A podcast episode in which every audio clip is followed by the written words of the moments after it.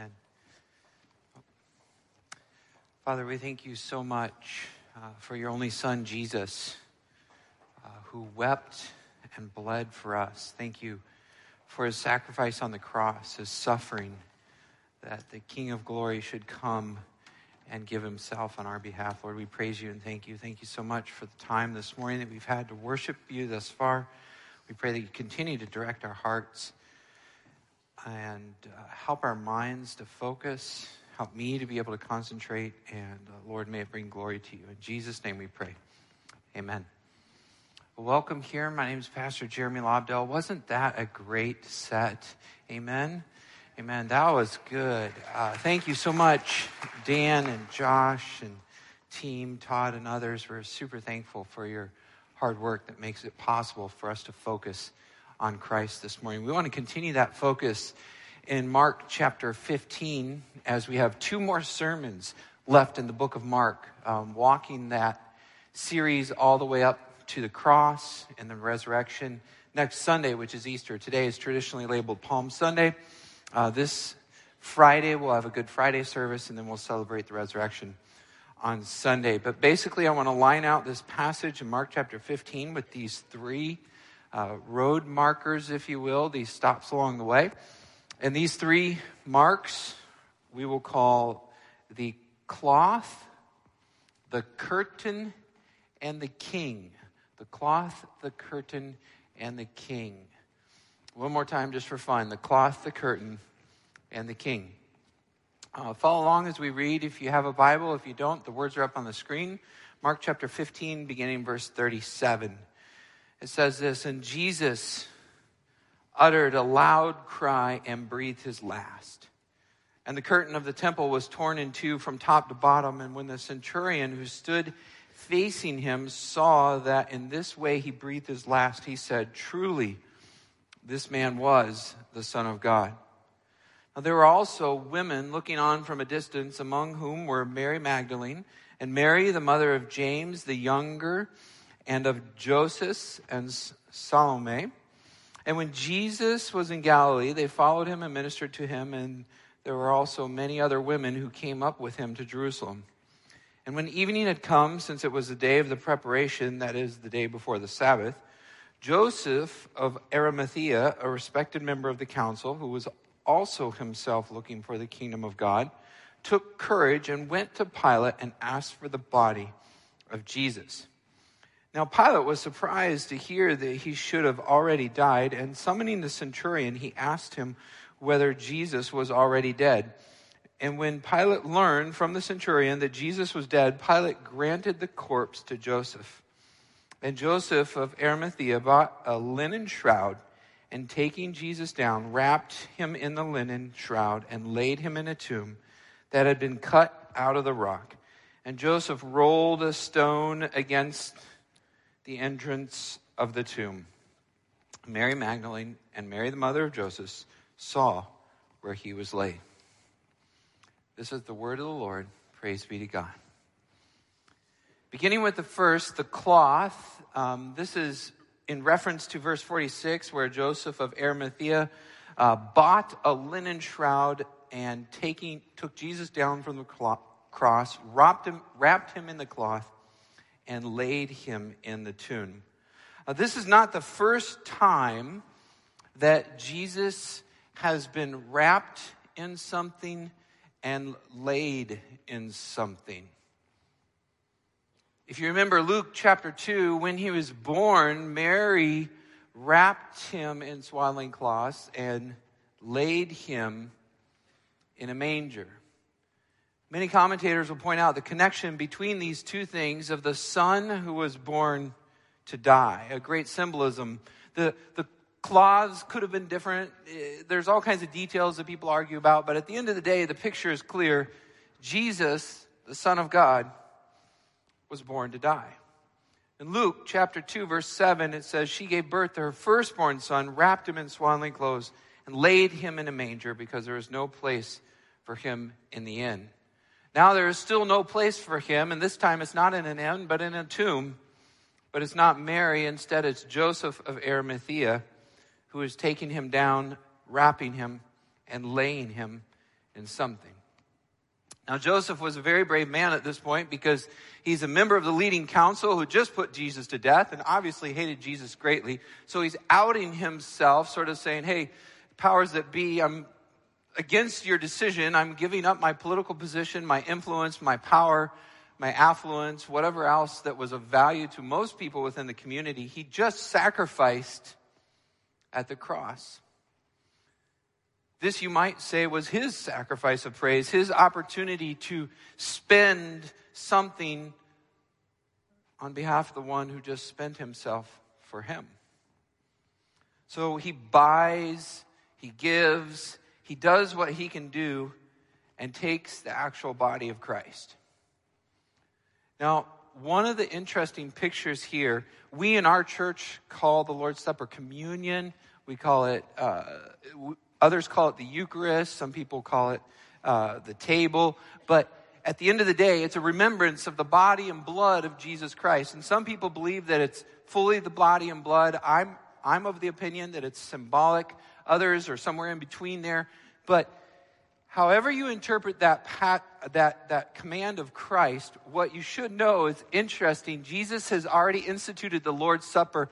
And before even the disciples are taking it, here is someone who is literally taking down the body of Christ. He's going to bury it and put him in a tomb. And it's a beautiful picture of what is happening on our behalf, that Jesus is dying and paying the price. He would not have been wrapped. He wouldn't have been laid in a tomb. None of this process would ever have gone forward if Jesus wasn't truly dead. Some people like to propose that he swooned, but it's just not true. So the first thing I want to point out is the cloth that symbolizes the son who was born to die. The second is the curtain in verse 38. It says that the curtain of the temple was torn in two from top to bottom. One of the commentaries that I read, written by David Garland, says this. He says, the sound of ripping is heard throughout the gospel. And perhaps we could ask ourselves the question, where is the first time that we remember something being torn? Does anyone remember? I don't necessarily expect you to, but here's a hint. Jesus' baptism. The heavens were ripped open and we heard the voice of the Lord coming down in glory and affirming his son. Not only at the baptism, but also when Jesus confesses to the high priest, and he's asked, are you the Messiah? And he says, I am. And you will see the Son of Man coming in the clouds of glory. And then the high priest rips his clothes. And now here at the death of Christ, you hear the ripping again. And this is sort of the new wine in the old wineskin. This is the new covenant bursting forth. What there was before, the law and the prophets cannot contain what has come now. And as a result, God has exploded onto the scene. And things are bursting and breaking. The heavens are ripping apart. And so too with the curtain or temple veil. Now, for those of us not wrapped up in that culture, what that means is this. In the Exodus, in the Old Testament, God wanted to go with his people. His presence would accompany them. But God cannot be in the presence of sin, otherwise he has to punish it. So in order for him to go with his people, he's got to set up a little bit of a barrier to protect them from his holiness. And that's what he does through this traveling tent mechanism called the tabernacle. It's basically a rectangle, and it's like a tent. They're traveling through the wilderness, so it's not a big structure. There's a rectangle, which is basically just a linen wall that goes around the thing. And then there's the tent, so then there's a courtyard in there, and there's the brazen altar and the bronze laver where they wash and perform sacrifices. And then there's the tent, which has two rooms. The first is the holy place. The second is the holy of holies. Now, only the highest of highest priest can go in the Holy of Holies one day a year after this elaborate ceremony called the Day of Atonement. Now, in order for that to happen, he's going to have to go through in that inner sanctuary a final veil. And that veil is the thing that protects people from the glory and grandeur of God. And what happens here in this symbolic thing is, even though they weren't in a tabernacle, at this time they would have been in a temple. It's no longer mobile, but it's stationary, so it has actual walls. But the Holy of Holies still would have been separated from the holy place by a curtain. When Jesus dies, that curtain of its own accord, actually God's divine power, is ripped asunder. And what that does is it shows that no longer is there a separation between humanity and the holiness of God. But because of the sacrifice of Christ, it's not just the high priest that goes in there once a year, but it's every single person ever who believes in Jesus can walk directly in to the presence of God. Amen. Thank you. That's a big deal. It's hard. It's easily lost on us because we're evangelical, egalitarian, not in theology, but just we're flat structure, democracy, everyone's equal, blah, blah, blah. But in this society, in this context, you don't go into God's presence. And all of a sudden, boom, things are torn apart. And now you're in the temple of the King. I remember reading a story once about John F. Kennedy when he was president, and you can imagine getting to the president is not an easy task. I mean, there's Secret Service people at the door. There's his staff and there's a secretary. And yet at the time he had young children. And so the great irony was, you know, if anyone else burst into the Oval Office, they're tackled and suppressed and, you know, put on the floor. But his daughter with the door closed could come running into the meeting at any time she wanted. Because that was her house. That's where she lived. And that's where she played. And she'd climb up on the desk and have fun with dad. And that's the deal. Even in my tiny microcosm of a little world of that, in the offices at church, usually I try not to close my door. But sometimes there's a phone call or a prayer or study or pressure or deadline that I have to close my door.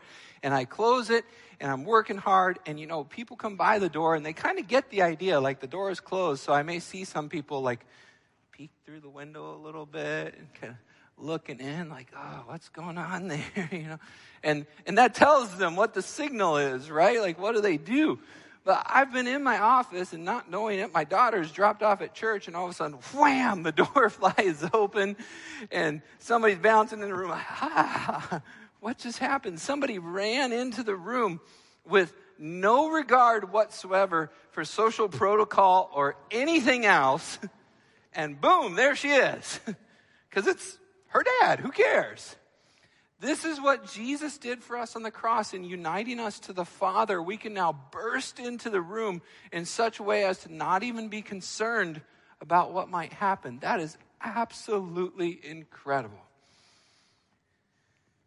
Hebrews chapter 10 says it like this. It says, therefore, brothers and sisters, since we have confidence to enter the holy places by the blood of Jesus, by the new and living way, the bursting that he opened for us through the curtain that is through his flesh. And since we have a great high priest, not just the old school Aaronic thing, but the new Jesus over the house of God, let us draw near with a true heart and full assurance of our faith, sprinkled clean from the evil conscience and our bodies washed with pure water. Let us hold fast then to the confession of our hope without wavering, for he, not we, but he who promised is faithful. We have this sure and steadfast anchor of the soul, a hope that enters the inner place behind the curtain where Jesus has gone on our behalf. Through him we have access to the Father, and in whom we have boldness and access with confidence through our faith in him. Amen. Amen. Thank you. In 1731, there was a young man by the name of William Cowper who came into the world. And he lived until exactly 1800. But his life was one of great turmoil. At an early age, he was directed by his father to study law.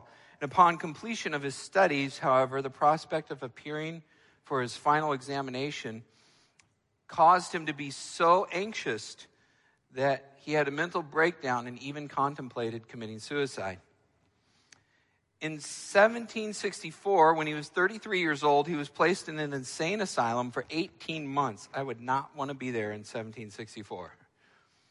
During this detention, he one day read Romans 3:25, which said, Jesus, whom God put forward as a propitiation by his blood, received by faith.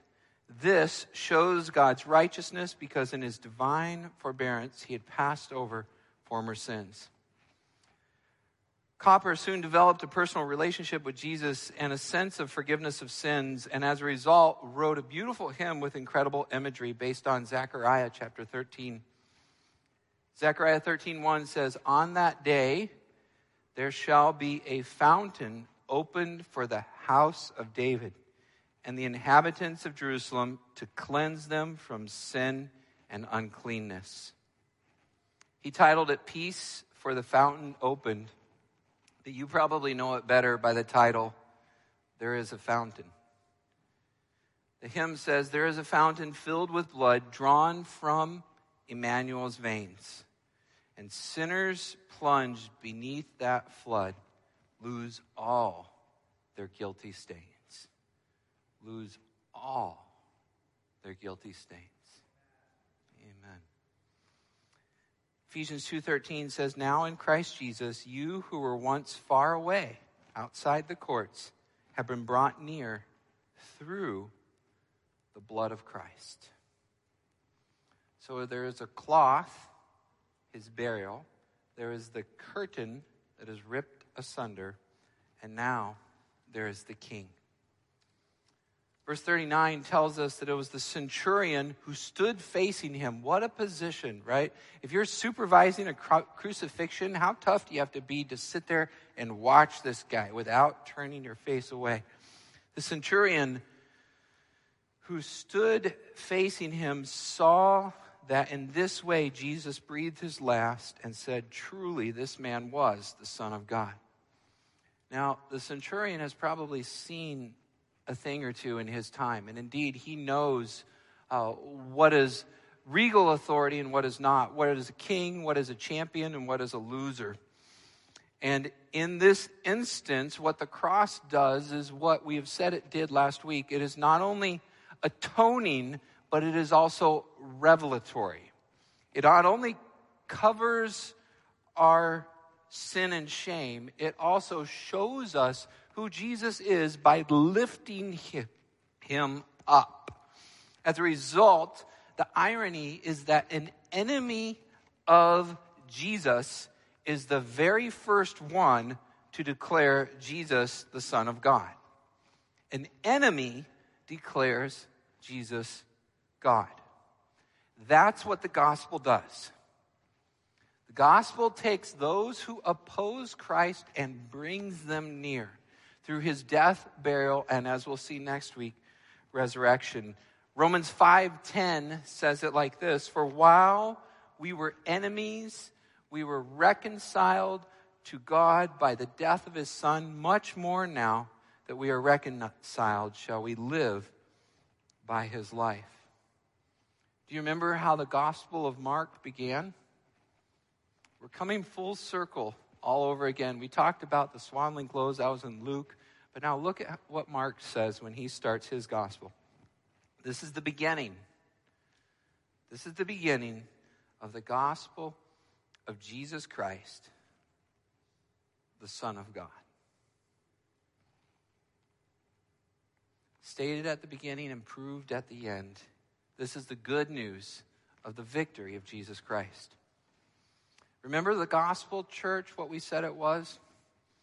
We said it was a formal announcement whereby a conquering hero enters into hostile territory, confronts the enemy, beats him back, takes what was stolen, and returns in triumph. What is this? Jesus, King Jesus, the only begotten Son of the living God, has entered into the hostile territory of sin and death. He has confronted the enemy, beat him, and shamed him, and is taking back what was stolen. He disarmed the rulers and authorities and put them to open shame by triumphing over them at the cross. 1 Timothy 3:16 says this, "Great indeed, we confess, is the mystery of godliness. He was manifested in the flesh, vindicated by the Spirit, seen by angels, proclaimed among the nations, believed on in the world, and taken up in glory." Perhaps the only way that I know to end this is with the words of another hymn writer.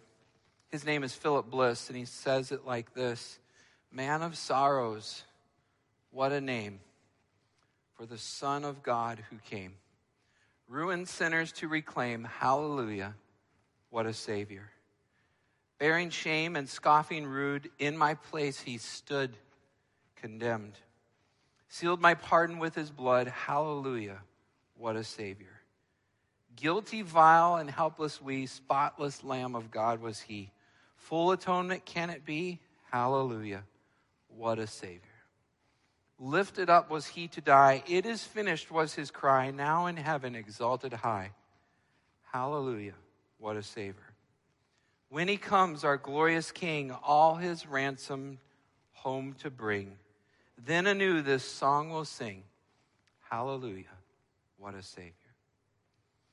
Father, we thank you and praise you for our Savior, your Son, Jesus Christ. Lord, hallelujah. Hallelujah. Thank you for the gift of his suffering, his body and blood, which cleanses us from all unrighteousness. Lord, we praise you that all he has, he gives to us, and we are yours in him. We pray, Lord, as we sing and offer our sacrifice of praise, that you would bring honor and glory to your name, both through our acts of singing and through our acts of living. May we worship you. In Jesus' name, amen.